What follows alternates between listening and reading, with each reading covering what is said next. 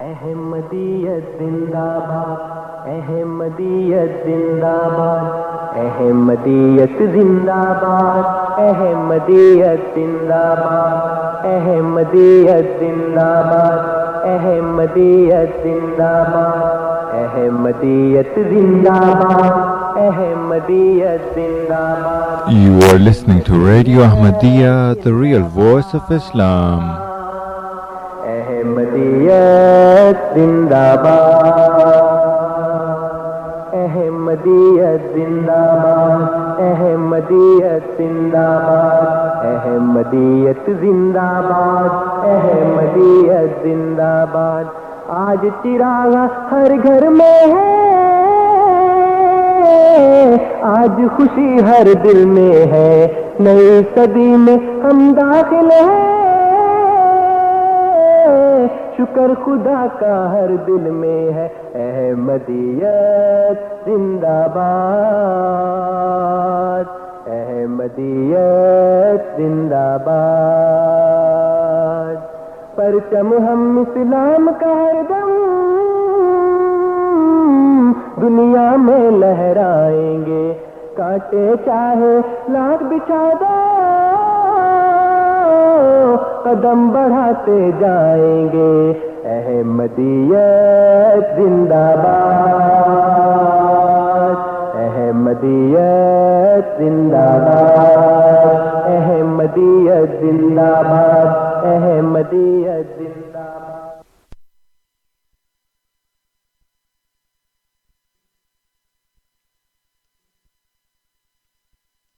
أعوذ بالله من الشيطان الرجيم.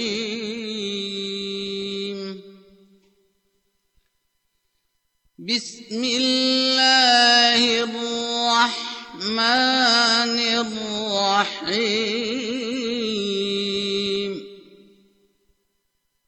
أوليس الذي خلق السماوات والأرض بقادر على أن يخلق مثلهم بلى وهو الخلاق العليم إنما أمره إذا أراد شيئا أن يقول له كن فيكون. فسبحان الذي بيده ملكوت كل شيء وإليه ترجعون.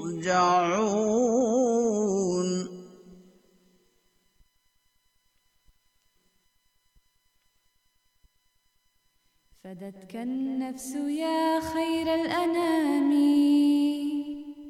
رأينا نور نبأك في الظلام. رأينا آية تسقي وتروي. وتشفي الغافلين من السقام. رأينا النيرين كما أشرتا. قد انخسفا لتنوير الأنام. بحمد الله قد خسفا وكانا شريكي محن أيام الصيام. أتانا النصر بعد ثلاثمائة؟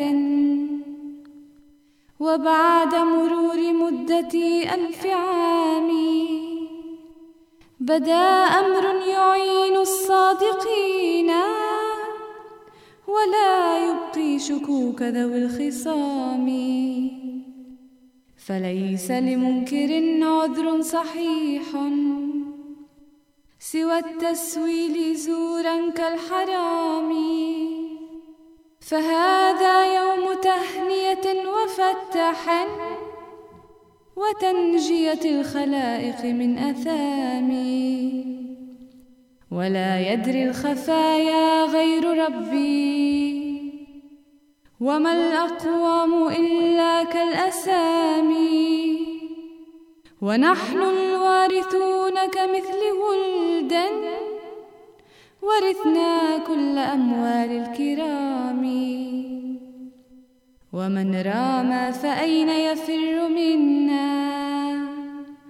وإنا النازلون بأرض رامي. وردنا الماء صفوا غير كدر ويشرب غيرنا وشل اللجام. سيبكي حين يضحكنا القدير. وقلنا الحق من غير احتشام. وإني سوف يدركني إله عليم قادر كهفي عرامي. أأنت تكذبا آيات ربي؟ أأنت تعاديا سبل السلام؟ لنا من ربنا نور عظيم. نريك كما يرى برق الحسام. أشهد أن لا إله إلا الله وحده لا شريك له، وأشهد أن محمدا عبده ورسوله. أما بعد، فأعوذ بالله من الشيطان الرجيم. بسم الله الرحمن الرحيم. اللهم انفخ روح بركة في كلامنا واجعل أفئدة كثير من الناس تهوي إلينا. اللهم صل على محمد وعلى آل محمد كما صليت على إبراهيم وعلى آل إبراهيم إنك حميد مجيد. اللهم بارك على محمد وعلى آل محمد كما باركت على إبراهيم وعلى آل إبراهيم إنك حميد مجيد. أعزائنا المستمعين والمشاهدين، السلام عليكم ورحمة الله وبركاته، وأهلا وسهلا ومرحبا بكم في برنامجكم الأسبوعي الناطق باللغة العربية من إذاعة الصوت الإسلام، الذي يذاع من استديوهات الجماعة الإسلامية الأحمدية من كندا. سنبدأ إن شاء الله هذه الحلقة كالعادة بملخص خطبة الجمعة الأخيرة لمولانا أمير المؤمنين أيده الله تعالى بنصره العزيز، حيث ألقى خطبته الأخيرة من في مسجد بيت الفتوح في لندن، وقال في الخطبة الماضية تحدثت عن الصحابي عمار بن ياسر رضي الله عنه، وهناك روايات أخرى سأتناولها اليوم. قال الحسن قال رجل لعمرو بن العاص أرأيت رجلا مات رسول الله صلى الله عليه وسلم وهو يحبه؟ أليس رجلا صالحا؟ قال بلى. قال قد مات رسول الله صلى الله عليه وسلم وهو يحبك وقد استعملك.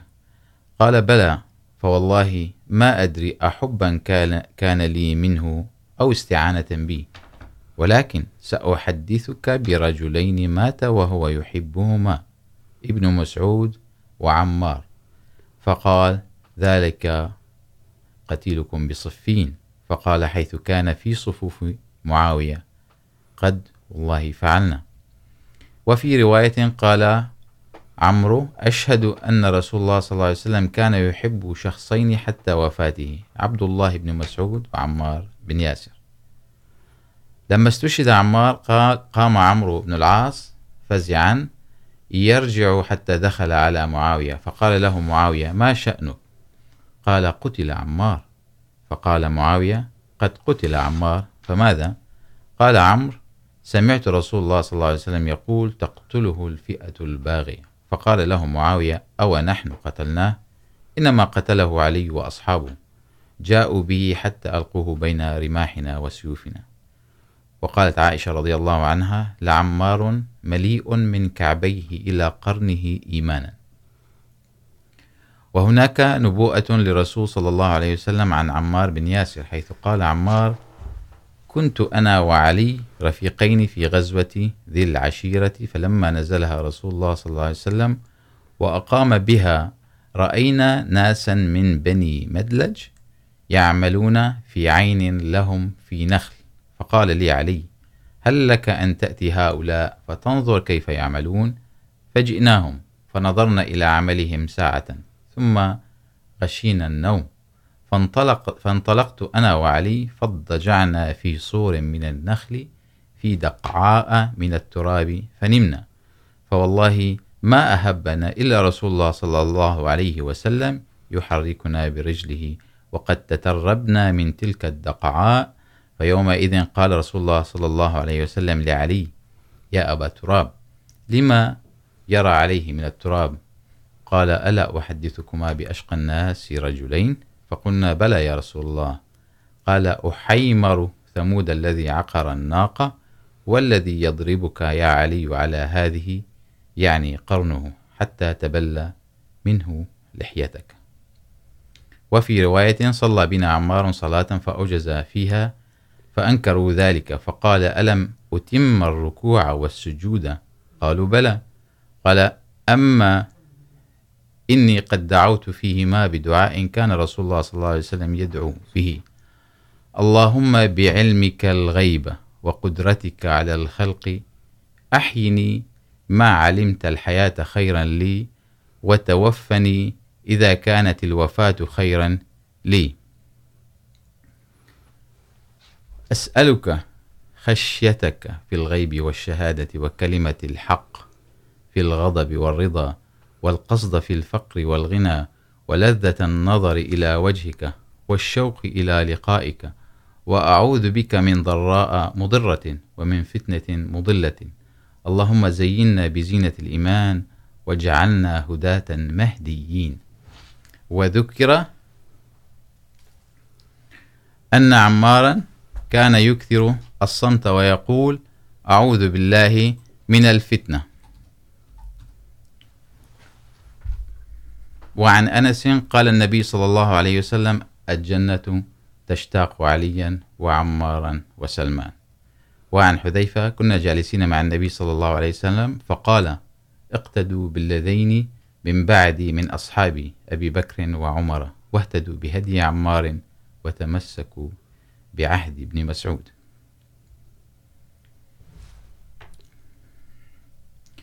يقول حضرته أيضا وقد ذكرت الخطبة الماضية أن عمارا كان قد وقع في فخ المفسدين ضد الخلافة عندما بعثه سيدنا عثمان رضي الله عنه لتحري أمر والي مصر. وقد كتب الخليفة الثاني رضي الله عنه معلقا على ذلك إن هذه الفتنة التي أثارها المفسدون ضد سيدنا عثمان رضي الله عنه إنما وقعت لأن هؤلاء لم يتربوا تربية جيدة ولم يزوروا المركز، وهذا أمر مهم جدا للأحمديين، إلا نادرا. وكانوا قليلي العلم بالدين، وعلى أبناء جماعتنا أن يأخذوا العبرة من هذه الواقعة. فاقرأوا القرآن وكونوا على صلة بالمركز، وتعلموا الدين لكي لا تقعوا في أي فتنة. فعلينا وضع هذا النصح في الحسبان دائما. لا يستطيع كل أحمدي زيارة المركز ورؤية الخليفة. لكن تعلم علوم الدين والقرآن ميسر للجميع. وقد حبانا الله بنعمة القناة، وهي وسيلة جيدة لتعلم الدين والقرآن. كما هي تربطكم بالخلافة. فربط أنفسنا وأجيالنا بالقناة وسيلة جيدة للتربية. وهذا يحميكم من الفساد ويزيدكم علما بالدين. هذا كان بشكل سريع، ملخص للخطبة الأخيرة. وفيها أيضا بعض النصائح للأحمديين بالبقاء على التواصل دائما مع مركز. ننتقل إلى الفقرة الثانية، وفي هذه الفقرة عادة نستضيف ضيفا. في هذه الحلقة نستضيف الدكتور علي البراقي. السلام عليكم ورحمة الله وبركاته. وعليكم السلام ورحمة الله وبركاته. أهلا وسهلا بكم في هذه الحلقة من برنامجكم البرنامج العربي. واليوم إن شاء الله سنتكلم عن موضوع مهم يهمنا جميعا، وخصوصا كأحمديين ربما، وبشكل عام يهم المسلمين. حيث نعرف أنه يصادف يوم غد العيد الوطني لاستقلال كندا. ونعرف ما أهمية العيد الوطني بالنسبة للبلدان احتفالا باستقلالها. في هذا البلد الذي نعيش فيه والذي احتضننا واحتضن كثيرا من المهاجرين على مدى قرون عديدة من مختلف أنحاء العالم. قدم لهم الكثير من التسهيلات الحياتية في مختلف النواحي الاجتماعية والإنسانية والخدمية والتعليمية. ومن جهة أخرى أيضا قدم المهاجرون العديد من الإسهامات في مختلف النواحي للارتقاء بهذا البلد وجعله يتربع على عرش القيم الإنسانية لقرون عديدة مما جعله قبلة للمهاجرين من كل أنحاء المعمورة، حتى أصبح معروفا أنه بلد التنوع. فأنت ترى كل الجنسيات من كل الأعراق، من كل لنقل القوميات والبلدان في هذا البلد وكلهم مهاجرون. فللحديث حول هذا الموضوع، يعني بشكل عام هناك تعليمات إسلامية رائعة تعطي المفاهيم العامة لاحترام الأوطان والعيش بسلام والتعايش السلمي مع لنقل الفئات الأخرى في المجتمع مهما كان انتماؤها ومهما كانت عقيدتها. فالله سبحانه وتعالى يقول في أكثر من آية، يعني يوضح حرية العقيدة، فمنها مثلا لا إكراه في الدين.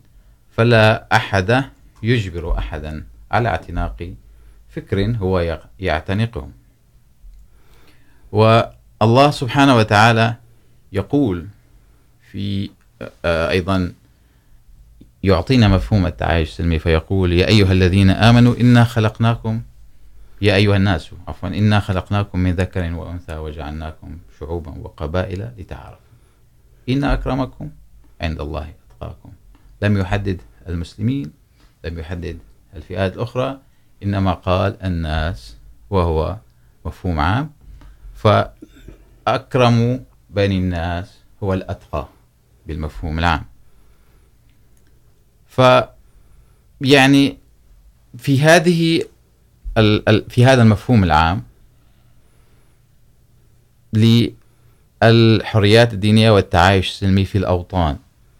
كيف يمكن أن تحدثنا دكتور عن بتفصيل أكثر عن هذا المفهوم المهم، وكيف يمكن يعني أعطانا الإسلام، كيف يمكن أن يعيش الإنسان في سلام؟ والدين، دين الإسلام هو دين سلام حقيقة. أعوذ بالله من الشيطان الرجيم. بسم الله الرحمن الرحيم. نحمده ونصلي على رسوله الكريم وعلى عبده المسيح الموعود. أما بعد، الحقيقة، أن الإسلام هو دين عالمي، وهو خاتم الأديان والرسول صلى الله عليه وسلم خاتم الرسل. فالإسلام من اسمه السلم يعني السلم وأن الله سبحانه وتعالى من أسمائه الحسنى هو السلام. فيقول الله سبحانه وتعالى في سورة الحشر هو الله الذي لا إله إلا هو الملك القدوس السلام المؤمن المهيمن. وهنا يعني السلام إذا كانت صفات الله وأسماء الله سبحانه وتعالى الحسنى منها السلام. والله سبحانه وتعالى هو رب العالمين كما نعلم كأحمديين ونؤكد على هذا تماما. فهذا يدعونا إلى الحياة المشتركة مع الآخرين والحياة السلمية والتعايش بأمان وسلام. فالله سبحانه وتعالى أيضا يدعونا في كتابه العزيز القرآن الكريم، ويقول والله يدعو إلى دار السلام، ويهدي من يشاء إلى صراط مستقيم. فالله سبحانه وتعالى يحثنا إلى أن نكون مسالمين، سلميين، نقبل الآخرين، نتعايش معهم، ونحاول أن نجد العوامل المشتركة من أجل العيش في وطن واحد. كما هو معلوم أن الإسلام في مراحل من تقدمه وتطوره ونموه في بداية نشوئه كان قد أسس دولة وكانت هذه الدولة سلمية بكل معنى الكلمة، إلا أن الأعداء كانوا متربصين بها من كل النواحي. لذلك الله سبحانه وتعالى قال قاتلوا الذين يلونكم، أي القريبين منكم الذين يعادوكم.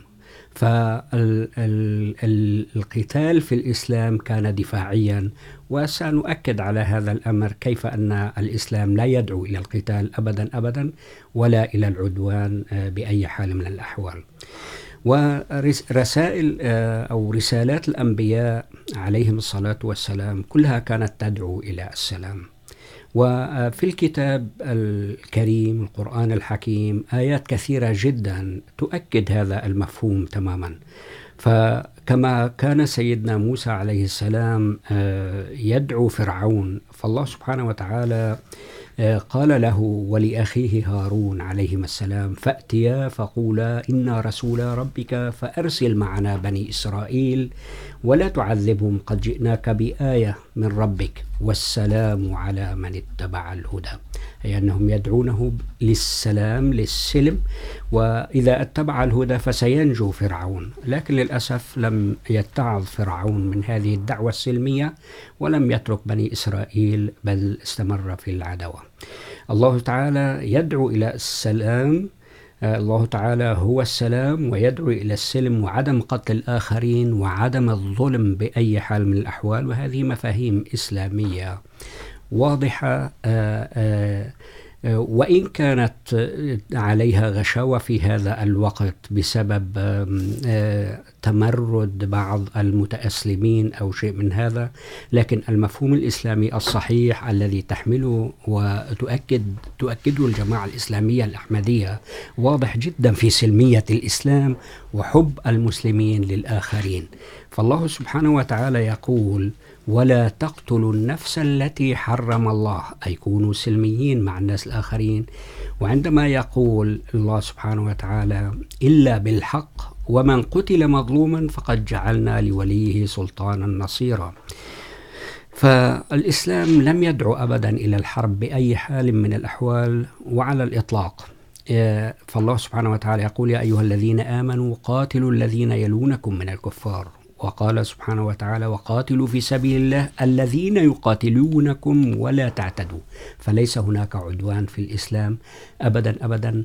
ولكن الخصوم هم الذين يشيعون هذه الظاهرة ويريدونها ويلصقونها بالإسلام. وصحيح أن بعض المسلمين هم الذين يقومون بها من جهلة جهال المسلمين أو من الجهلة في الإسلام. وهم الذين يحدثون الفتنة إلى حد ما. والله سبحانه وتعالى قال أن الفتنة أشد من القتل. فالله سبحانه وتعالى قال لا تعتدوا إن الله لا يحب المعتدين وكررت هذه في القرآن الكريم في آيات كثيرة.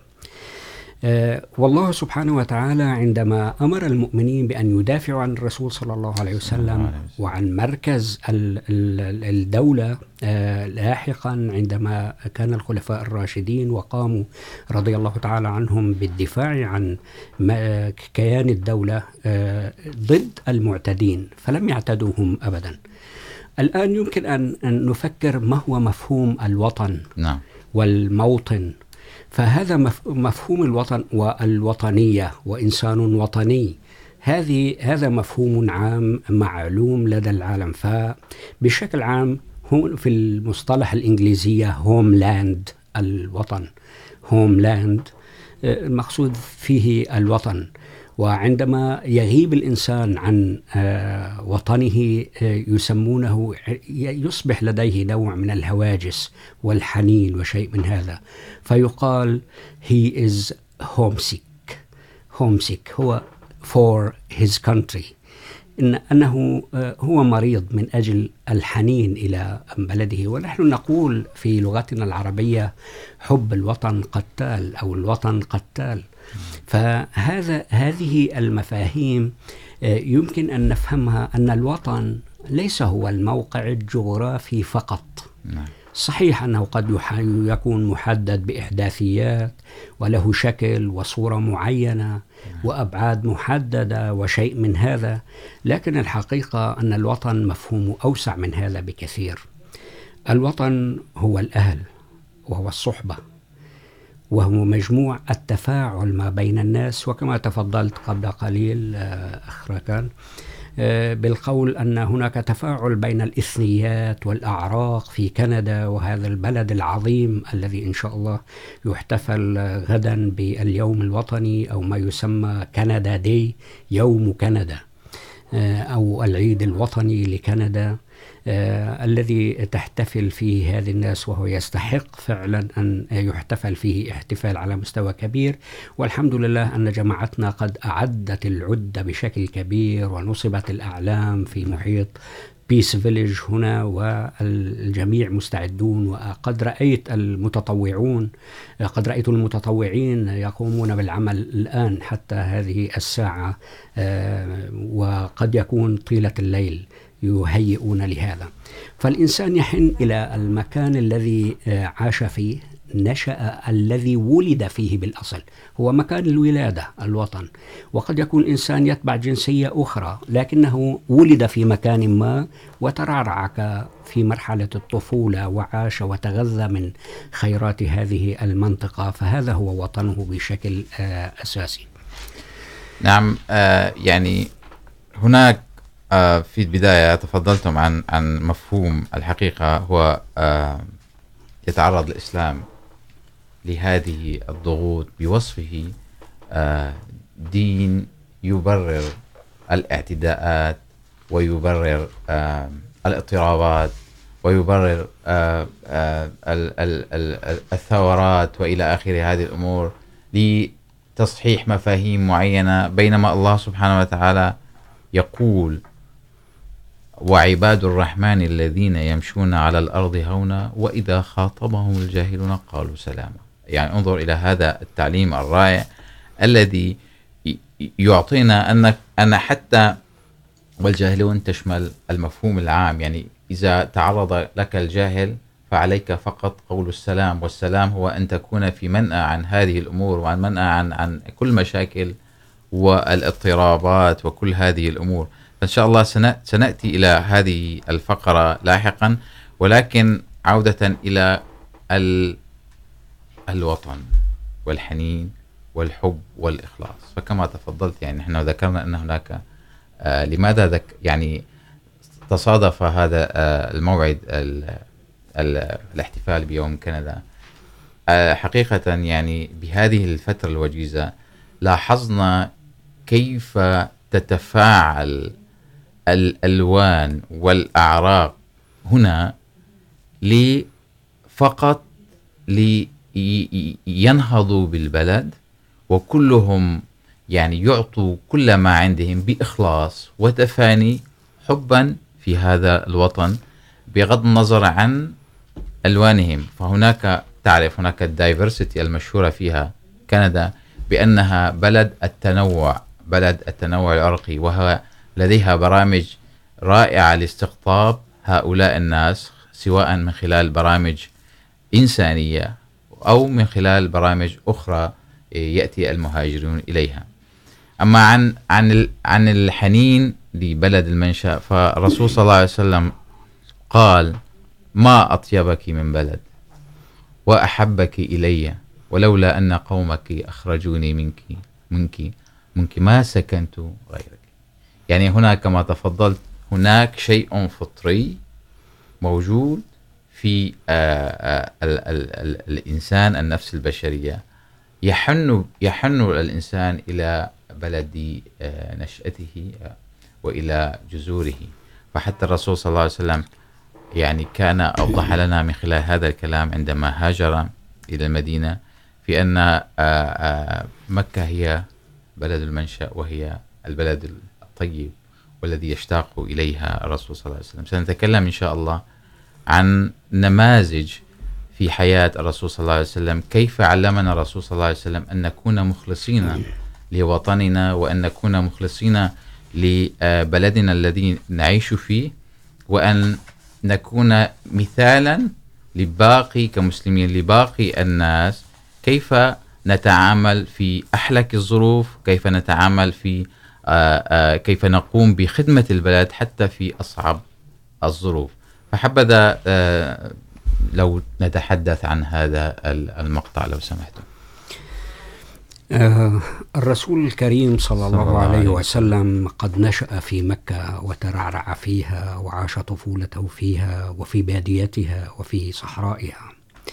وقد تعلم مفاهيم كثيرة كأي عربي عاش في البوادي ورعى الغنم وعمل في التجارة في مرحلة الشباب أيضا، وكان له علاقات مع المجتمع بشكل عام حتى لقب وسمي بالأمين. فهذه الصفة التي اكتسبها في هذا المجتمع العربي الذي إلى حد ما متقدم في بعض الأمور ولديه تخلف في أمور أخرى إلى حد ما، وخاصة في المفاهيم الدينية في ذلك الوقت، فلم يكن معتادين العرب على الالتزام في هذه المفاهيم، وقل من اتبعوا الديانات السماوية في ذلك الوقت. وكان الرسول صلى الله عليه وسلم في هذا الوطن، في هذا الموقع. لذلك كان صعبا عليه جدا أن يغادر مكة. فعندما اضطر للمغادرة وقرروا أن يخرجوه أو يؤذوه، فاضطر للمغادرة، فتنحى إلى جانب ووقف على هضبة من هضاب مكة وقال كلامه المشهور، حديثه المشهور، ما أطيبك من بلد وأحبك إلي ولولا أن قومي أخرجوني منك ما سكنت غيرك. فكلام الرسول صلى الله عليه وسلم يؤكد لنا عن حبه للوطن وبما أن الرسول صلى الله عليه وسلم هو أسوة لنا كمسلمين بشكل عام ونحن كأحمديين. نعترف بفضل الرسول صلى الله عليه وسلم ونقدره عاليا هذا الأمر وهذا وأحاديث الرسول صلى الله عليه وسلم الصحيحة ونأخذها بالشكل الصحيح ونلتزم فيها تماما وبأسوة وسنة سيدنا محمد صلى الله عليه وسلم. ال ال ال هذا الموطن دائما الموطن يقال الموطن الأصلي لنبات الموطن الأصلي لكائن ما. فنقول الموطن الأصلي للوردة الشامية هي الشام. الموطن الأصلي للنحلة السورية هي سوريا الكبرى مثلا. الموطن الأصلي لنبات الجنسنج مثلا هو الصين. فهذا الموطن. لذلك حتى هذا الحنين الذي كان لدى الرسول صلى الله عليه وسلم عندما ذهب واستوطن في مكان آخر واستقبله استقبالا حافلا اعتبره موطنه الثاني بل الأول أصبح موطنه الأول لأنه عندما عاد الرسول صلى الله عليه وسلم وفتح مكة. وكان كل الصحابة الكرام رضي الله تعالى عنهم فتخوف الأنصار رضي الله تعالى عنهم من أن يبقى أو ينتقل الرسول صلى الله عليه وسلم للإقامة لمركز الإقامة في مكة. ولكنه صلى الله عليه وسلم لم يخذلهم لأن المدينة المنورة هي التي استقبلت الدعوة هي التي دافعت عن الرسول صلى الله عليه وسلم. وهؤلاء الصحابة الكرام يستحقون أن يكون معهم الرسول صلى الله عليه وسلم وأن تكون مركز الدولة. فالرسول صلى الله عليه وسلم أصبح يعتبر المدينة المنورة هي الموطن الثاني له والأهم لأنه أعطاه شيء من المكرمات ودافع عنه في وقت صعب. فإذا أتينا لنقول أن الكائنات الحية بشكل عام تحب مواطنها. فانظر إلى الطيور. الطيور تهاجر من آلاف الكيلومترات. ثم تعود. عندما تعود بعض الطيور تعشش في نفس العش الذي عششت فيه في, الم... في, في, في السنة السابقة. وتعود إلى نفس الموقع ولا نفس القرية إلى نفس المكان. إذا أخذنا كائنات أخرى مثلا انظر. هناك كائنات لا تهتم بالموقع كثيرا صغيرة جدا مثلا. أما انظر إلى النحلة مثلا. خذ النحلة مثلا وخذها من موقعها الذي موقع خليتها واذهب 2 كيلومتر فرضا واتركها هناك تعود إلى موقعها الذي كانت فيه فهي تعرف هذا الموقع تحن إليه تعيش فيه. أيضا إذا حتى على مستوى النبات النباتات في هذا الموطن الذي نشأت فيه لا يمكن لنبات يعيش في المياه أن يعيش في الصحراء. ولا يمكن لكائن يعيش في وسط مائي مثلا، لنفترض الضفدع، أن يعيش في منطقة جافة أو يتكاثر في منطقة جافة. فإذا موضوع الموطن محكوم به الكائن الحي بقدرة الله سبحانه وتعالى أن يكون ملتزم فيه. لذلك تنشأ هذه العلاقة من الحب بين هذا الكائن وهذا الموطن. فلا يمكن أبدا مثلا كثير من هذه الكائنات تكون متمسكة في موطنها، فإذا أنت خلعتها من هذا الموطن ونفترض إن كان نباتا أو حيوانا، فسيتأثر، سيضعف، سيجد إجهاد بعض الحيوانات إذا غيرت لها أماكن أماكن إقامتها أو حبسها في الليل أو هذا، لا أو بدلتها أو بعتها لمكان آخر، لا تعود تأكل لأيام عديدة. يعني أنها تغير في هذا. فسبحان الله هذه فطرة الله. لذلك عندما قالوا أن الرسول صلى الله عليه وسلم قال حب الوطن من الإيمان وهذا حديث غير صحيح. هو لم يقل هذا إنه لأن الرسول صلى الله عليه وسلم يعرف بفطرته أن الوطن محبوب بطبيعة الحال وأن الوطن مغروس في غريزة الكائن الحي ليس فقط الإنسان حتى في هذه الكائنات الدنيا. يعني الفطر مثلا لا ينبت إذا لم تكن درجة رطوبة مرتفعة جدا في مكان ما في التربة أو في وسط ما أو غيره. فهناك محددات للموطن لكل كائن من الكائنات ومنها الإنسان. حتى هجرة الطيور. يعني نحن نرى أن الطيور تهاجر آلاف الأميال في رحلتين مثلا صيفا أو شتاء حسب. فتذهب من منطقة البرودة إلى منطقة لنفرض الحرارة الأعلى في موسم الشتاء ثم تعود بنفس الطريق إلى موطنها. فتتنقل بنفس المسار ذهابا وإيابا رغم كل الظروف التي ربما تتعرض لها في في خلال خلال خلال هجرتها ولكنها تفعل ذلك. وهذا الارتباط واضح واضح جدا. لدينا اتصال ممكن ناخذ اتصال. السلام عليكم. وعليكم السلام ورحمه الله وبركاته. تحياتي استاذ ركان. اهلا وسهلا واهلا بكم اخي محمد. كيف حالكم؟ تفضل. حياكم الله حياكم حياكم الله وبارك بكم وبجهودكم الطيبة في في هذا البرنامج الرائع. نعم تفضلوا. آه نقول أولا الحمد لله رب العالمين والصلاة والسلام على نبينا صلى الله عليه وسلم ومن تبعه بإحسان إلى يوم الدين وعلى خاتمه وعلى خادمه المسيح الموعود. طبعا نعم. أنا باعتباري ابن سوريا فنحن أبناء سوريا كلما ذكر الوطن أطلت ذكريات الأسى والحزن برأسها لتفرض على على نعم. تكون الأوطان محوره. لذا يعني سأحاول جاهدا أن لا أجعل لحديثي سمة شخصية. أكيد. فبلدنا هو بلد الحنين بلد بلد الذي الذي نشأنا فيه وكلنا حنين لتلك البقعة من الأرض وهي مباركة نعم بشكل عام. نعم. وندعو الله دائما أن يرده كما كان آمنا. إن شاء الله. آمنا. سالما ومعافى من الجروح والمصائب. إن شاء الله. نعم نعم. طبعا طبعا كلنا يعرف قيمة الوطن في وجدان البشر على مر العصور والأزمنة الحضارية البشرية لدرجة أن العرب في العصور الحديثة أنشأوا ما بات يعرف بأدب المهجر. نعم صحيح. وجدوا أن كمية العاطفة والمشاعر التي تكتنف من يبتعد عن وطنه إذا تحولت إلى نتاج أدبي فإنها تكون ذات نكهة خاصة يعني تستحق أن تخصها رفوف المكتبة العربية الأدبية بقسم خاص صح. و...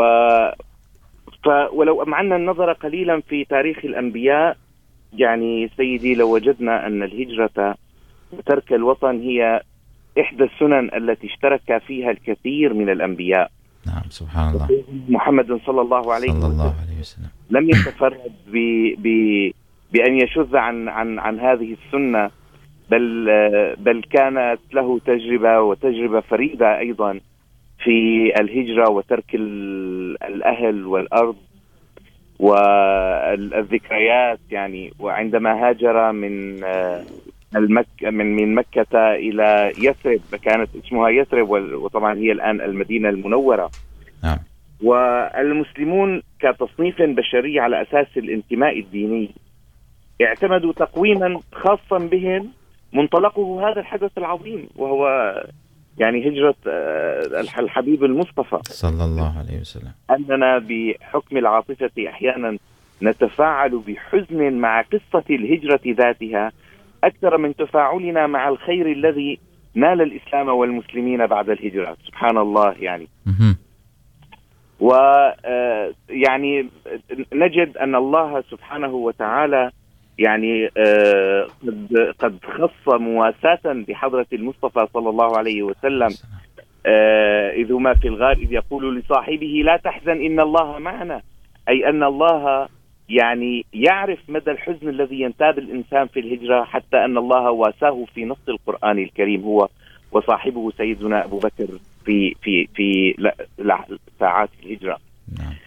ولو يعني وكلنا طبعا قرأ قصة الهجرة وكلنا وقف يعني ب ب- ب- ب- بوقفة عاطفية خاصة عند كلمات المصطفى صلى الله عليه وسلم عندما نظر إلى أرض مكة يعني والله أنا تغاربني دموعي كلما سمعت هذه الكلمات. عندما قال لها وهو يخاطب أرضا ويخاطب هواء. يعني لا يخاطب بشرا. يعني يعني ويقول لها إني أعلم أنك خير أرض أرض الله وأحبها إلى الله. ما أطيبك من بلد وما أحبك إلي. ولولا أن قومي أخرجوني منك ما خرج.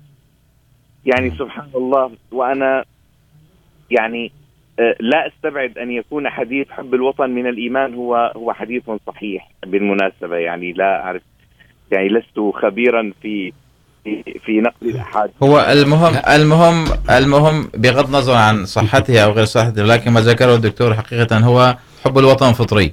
يعني حتى ولو ان هذا الحديث سواء كان صحيحا او غير صحيح الا ان الفطره البشريه يعني مزروعه فيها هذا الحب. لان هناك شيء فطري يربط الانسان بالتراب الذي خلق منه ونشا فيه وترعرع فيه. وهذا ينطلق على، ينطبق على كل الشعوب، وليس فقط على المسلمين. انما انما الاسلام اعطانا مفاهيم اكثر لخدمه ليس فقط البلد الذي نشأنا فيه وانما خدمه الانسانيه لاحقا. ان شاء الله سنتكلم عن هذا الموضوع. وهذا يعني هذا ما ما يحضرني هنا قول الامام الغزالي رحمه الله عندما قال والبشر يألفون ارضهم على ما بها ولو كانت قصرا مستوحشا. نعم. وحب الوطن غريزة متأصلة في النفوس. يعني صحيح. يعني نعم حب الوطن فعلا غريزة. يعني لا أعرف أنا إن كنت أملك آه، وقتا حتى أعرج على يعني مفهوم الوطن في في في فكر آه، حضرة المسيح الموعود عليه السلام. لا أدري إن كان ابقى معنا أخي محمد إن شاء الله. سنأتي على هذه الفقرة. ابقى معنا على الخط. سنعود إليك إن شاء الله بعد أن ننهي هذه الفقرة. سنأتي إن شاء الله إلى فقرة آه، ولكن هناك فعلا أمر مهم. يعني هذا موضوع لا شك. ال- عاد نعم. رائع. نعم ابقى معنا أخي محمد سنعود إلى البرنامج ونعود إليك لاحقا إن شاء الله. يعني آه، الهجرة سواء كانت للأنبياء أو لعائلات الأنبياء متسمة بهذا الحب وعواطف الدعاء. فالله سبحانه وتعالى قد قال على على لسان إبراهيم وإذ قال إبراهيم رب اجعل هذا بلدا آمنا. وارزق أهله من الثمرات من آمن منهم بالله واليوم الآخر. يعني انظر هذا الدعاء للبلد بلد الهجرة ل- آه، لعائلة إبراهيم عليه السلام. وكيف أن الله سبحانه وتعالى يعني هيأ كل الأسباب لتكون هذه البلد هي بلد الأمن والسلام بالنسبة لي. إذا من كان من آمن بينهم هناك شرط بالله واليوم الآخر.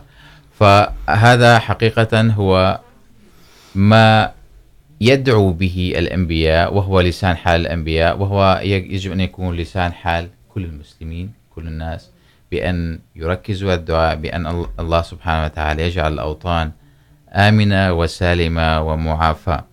ف وذلك كما تفضلتم عندما هاجر الرسول صلى الله عليه وسلم أيضا إلى المدينة قال اللهم حبب إلينا المدينة كحب مكة أو أشد. فإذا نماذج من حياة الرسول صلى الله عليه وسلم. علمنا الصبر في المحن. علمنا الهجرة إذا اشتدت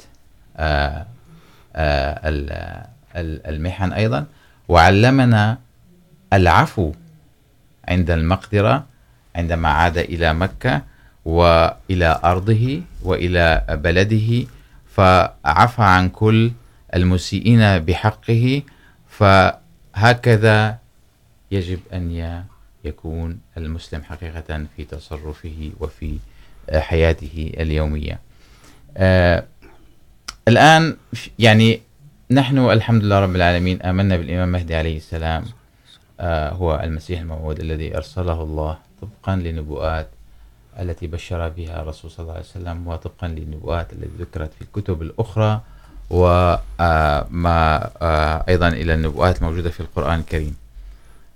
أيضا لا تخلو هذه البعثة الثانية من بعض الأمور التي أيضا آه، عكست فيها المسلمون الأحمديون نماذج أيضا طيبة في تعبيرهم عن وولائهم وحبهم لأوطانهم وللأوطان التي هاجروا بها أو التي عايشوها. فحبذا لو تحدثنا دكتور عن هذا الجانب. المسيح الموعود عليه الصلاة والسلام وبقضاء الله سبحانه وتعالى وقدره لم يكتب عليه الهجرة كما كمثيله المسيح نعم. ابن مريم عليه السلام الذي هاجر هذه الهجرة الطويلة. إلى الهند. ولكن كان هناك بعض التنقلات للمسيح الموعود عليه السلام في بعض المدن القريبة من قاديان، طبعا من أجل نشر الدين والتعليم للصحابة الكرام والذين آمنوا فيه أيضا. وهذه كانت لا تخلو أحيانا من شيء من المضايقات وهذا، لأنه كان يعتبر وكل نبي من الأنبياء والرسل يعتبر أن الأرض بشكل عام أو المواقع التي هو مبعوث فيها هي مكان نشاط دعوته ومكان تحركه ونشر الدعوة فيه.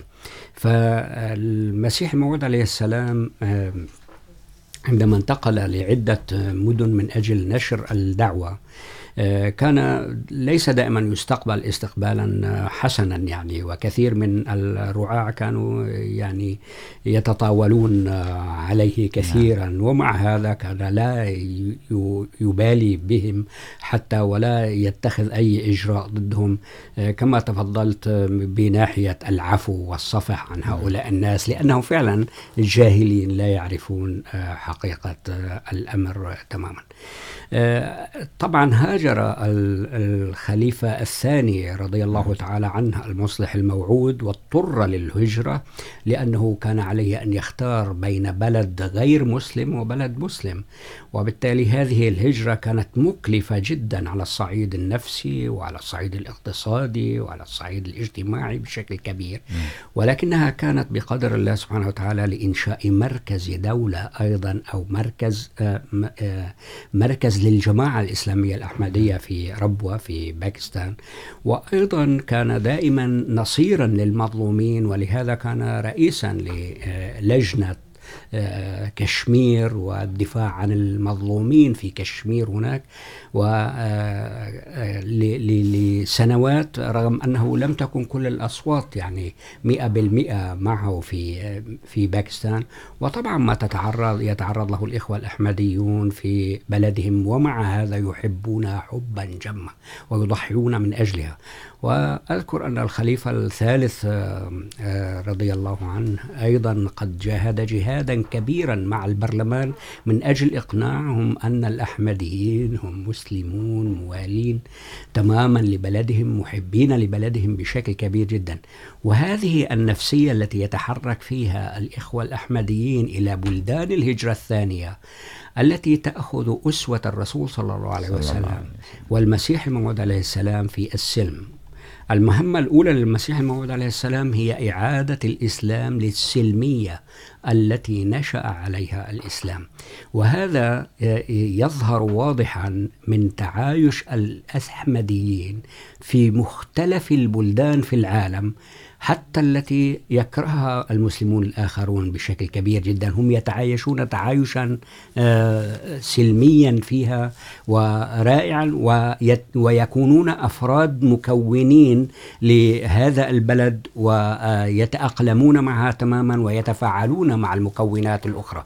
يعني قلنا الوطن ليس هو الأرض والموقع فقط، إنما هو أيضا التفاعل مع الفئات الأخرى، مع الناس الآخرين. فأذكر أن أحد الشعراء العراقيين، يمكن أظن أحمد مطر أو شيء من هذا كان يتكلم عن الوطن. الوطن عندما تكون، عندما يكون الوطن مستغل من فئة معينة ضد فئة أخرى أو فئات الأخرى، أو أن تكون طبقة متسلطة تأخذ خيرات الوطن ولا يكون هناك عدالة. تخلق شرخا. إذا هناك عناصر من الوطن هم الذين يستفيدون، وعناصر أخرى لا تستفيد.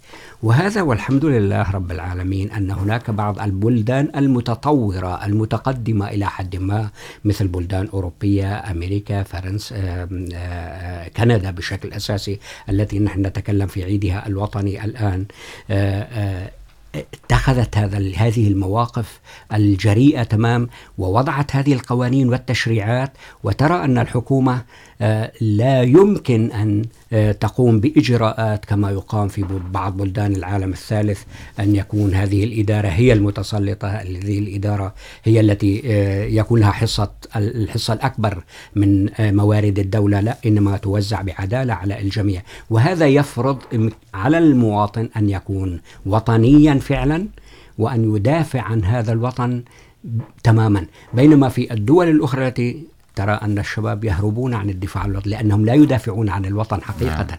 هم يدافعون عن مكاسب آخرين من من العناصر المشكلة لهذا الوطن. نعم. آه يعني ذكرتم حقيقة ما يتعرض له الباكس الأخوة الأحمديين في باكستان ومع ذلك لم يرفعوا آه تنقل احتجاجا لم يرفعوا آه سلاحا لم يرفعوا أي شيء. هم يجردون من قول كلمة لا إله إلا الله. تنكس كلمة لا إله إلا الله من المساجد. تهدم المساجد. يقتلون بإشراف يعني الفئات الباغية وإنما أمرهم وتوكلهم على الله سبحانه وتعالى ويقولون دائما لا حول ولا قوة إلا بالله ويستعينون بالدعاء. وهذا ربما الذي حقيقة ما نراه يعني من من صبرهم بتعلمهم من الأفكار الإسلامية التي علمنا الرسول صلى الله عليه وسلم. ولولا لولا مجيء المسيح موعود عليه السلام ما كنا ما كانت بصيرتنا قد تنورت بهذا الشكل وما كنا قد قد فهمنا حقيقة ما عاناه الرسول صلى الله عليه وسلم في ذلك الوقت وكيف تصرف وكيف تفاعل في هذا الوقت. هل معنا اخونا محمد الحاج عبد الله؟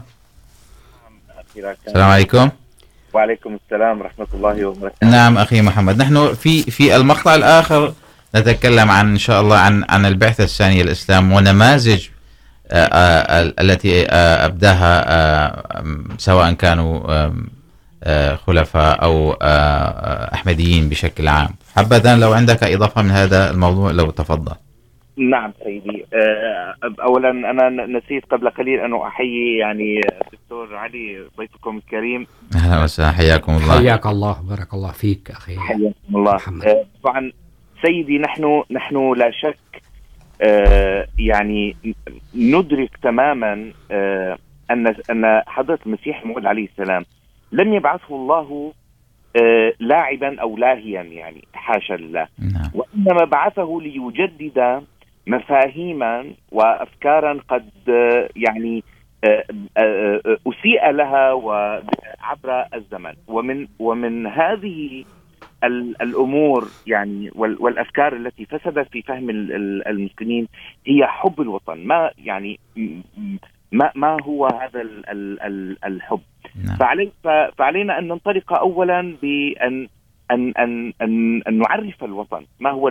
الوطن في في ادراكنا، هل هو فقط بقعه الارض التي ولدنا بها وترعرعنا بين غدرانها وتحلق جارها ام ان او ام انه هل هو قومنا هل هو عشيرتنا ام ماذا؟ فجاء التوضيح في يعني كتاب التذكره الصفحه 237 حيث وجه حضره المسيح الموعود الى عليه السلام كلامه الى حضره حكيم نور الدين الخليفه الاول رحمه الله.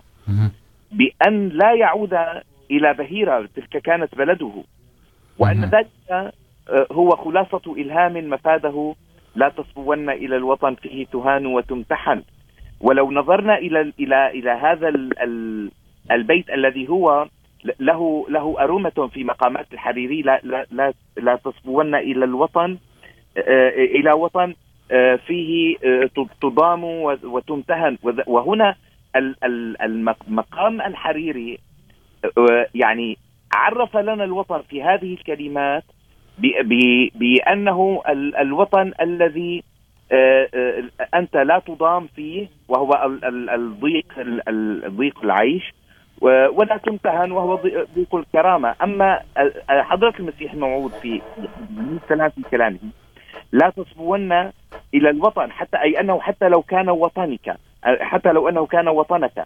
فيه تهان وتمتحن. تهان هذه لخصت لنا يعني التضييق على على الانسان كجسد وكنفس وكرامه وتمتحن وتمتحن هذه اي انها فتنه الانسان في دينه وامتحانه في دينه. اذا هذا مفهوم اخر يعني وضحه جليا حضره المسيح الموعود اي ان الوطن هو تلك الارض التي يجد فيها الانسان حريته في عباده ربه ب و و و و كيف كيف يشاء يعني. وهذا وهذا يعني ما تحرص عليه كما تفضل حد الدكتور علي. كل ال- الدساتير الراقيه اليوم تعتبر ان حريه الاعتقاد والدين هي اهم عامل من عوامل جذب الفرد وجذب المواطن الى الى الى وطنه. وهو هذا عين ما جرى للرسول صلى الله عليه وسلم حيث اقام في المدينه حتى بعد فتح مكه وتوفي فيها ودفن في ترابها ايضا واصبحت هي وطنه. اذا آه، ال- الوطن هو ال- الارض التي يمنح الانسان السلام وحريه المعتقد. وايضا كما اشار ال- آه، الدكتور ان يعني الحمد لله نرى افراد الجماعه الاسلاميه الاحمديه يعيشون في حب وسلام متبادل في اي بلد يعيشونه وينعمون فيه بهذه الحريه وحتى اخوتنا الاحمديين مثلا في الجزائر ويعني نستغل منبركم الطيب للدعاء لهم ان ان يفرج الله. نعم. نعم في الجزائر نعم حقيقة يعانون ويضطهدون بسبب كلمة لا إله إلا الله. وندعو لهم إن شاء الله الخليفة نصر الله يدعو لهم وندعو لهم جميعا ب آه، ب إن شاء الله الفرج السريع. شكرا لكم أخي آه، محمد الحاج عبد الله على هذه المداخلة ونلتقيكم في حلقات أخرى إن شاء الله. شكرا لكم. الله عودة لكم دكتور يعني نحن حقيقة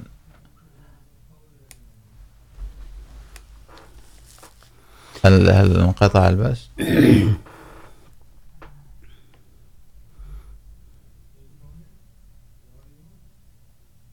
السلام عليكم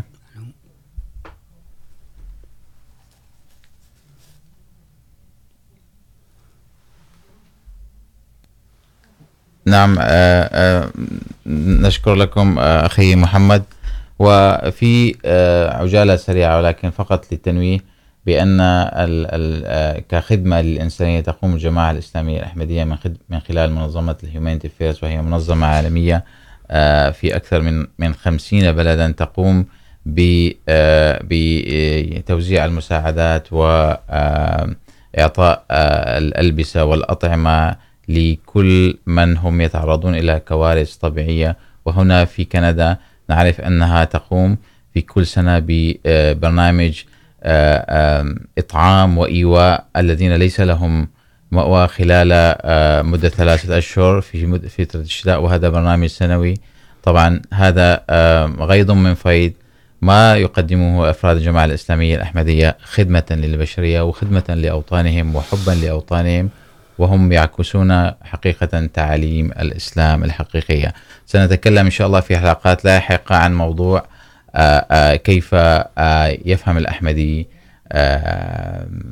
إحياء تعاليم الإسلام فيما يخص السلام في بلدانهم وأوطانهم وعدم إحداث اضطرابات.